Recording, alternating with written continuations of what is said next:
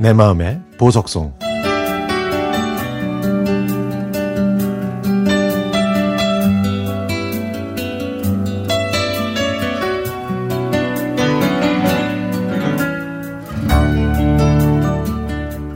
오지 않을 것 같은 그날이 오고야 말았습니다.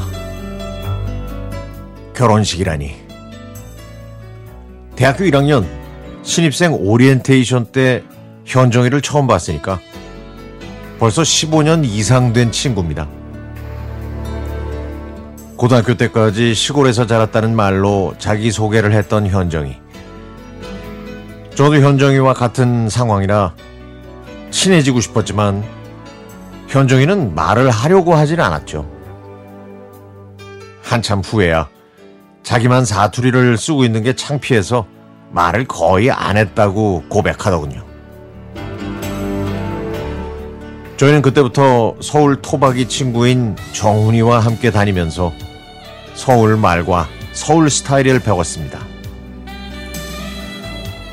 지금도 술에 취하거나 고향 친구들을 만나면 사투리가 툭툭 튀어나오지만 그래도 정훈이 덕분에 이제는 일상생활을 할 때는 완벽한 서울말을 구사할 수 있게 됐죠.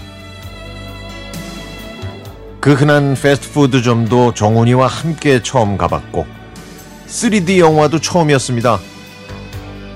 그때마다 정훈이는 아니 이것도 처음이야? 아이고 아이고 저것도 처음이고 이러면서 여기저기를 다 소개시켜 주면서 다녔죠. 자, 이런 옛 생각을 하면서 예식장에 들어갔더니 웨딩드레스를 입은 현정이가 신부 대기실로 뛰어들어가다가 저를 보자 쌩긋 웃었고 저도 따라 웃었습니다. 15년 동안 항상 그녀의 곁을 지켰던 건 저였습니다. 그녀도 항상 제 옆에 있었고요. 현정이가 좋아하던 선배한테 고백했다가 차였을 때도 전 남자친구가 입대해서 속상하다고 울 때도 제가 현정이 곁에 있었습니다.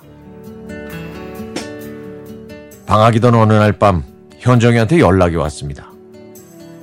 거실에 불이 나갔는데 도와줄 수 있겠냐고 하더군요. 그때 저는 시골집에 있었지만 바로 현정이네 집으로 출발하면서 이렇게 말했죠. 지금 친구 만나고 있는데 끝나면 곧바로 가겠다고. 혹시 무서우면 제 자취방에 가 있으라고 하면서 비밀번호까지 알려줬습니다. 몇 시간 후에 제 자취방으로 갔더니 현정이는 왜 이렇게 늦게 왔냐면서 오히려 핀잔을 줬고 그날 밤 현정이 자취방에 가서 전등을 갈아주었습니다. 하지만 이렇게 저만 현정이를 챙긴 건 아니었습니다. 현정이는 제가 전역하던 날 홍삼 한 봉지를 사서 저한테 주기도 했거든요. 저는 어렸을 때 홍삼 부작용 때문에 피부 발진으로 고생한 적이 있어서 안 먹고 싶었지만 현정이가 준 거라 억지로 먹었습니다. 야, 신동은 너 긴장했어? 아니, 아, 이게 나보다 네가 더 긴장한 것 같은데. 아, 결혼식이니까 당연히 긴장되지. 오늘 축의금만 받아주고 사회도 봐주고 아우 축가까지 불러줘 정말 고마워. 야, 너랑 15년 친구인데 내가 당연히 해야지.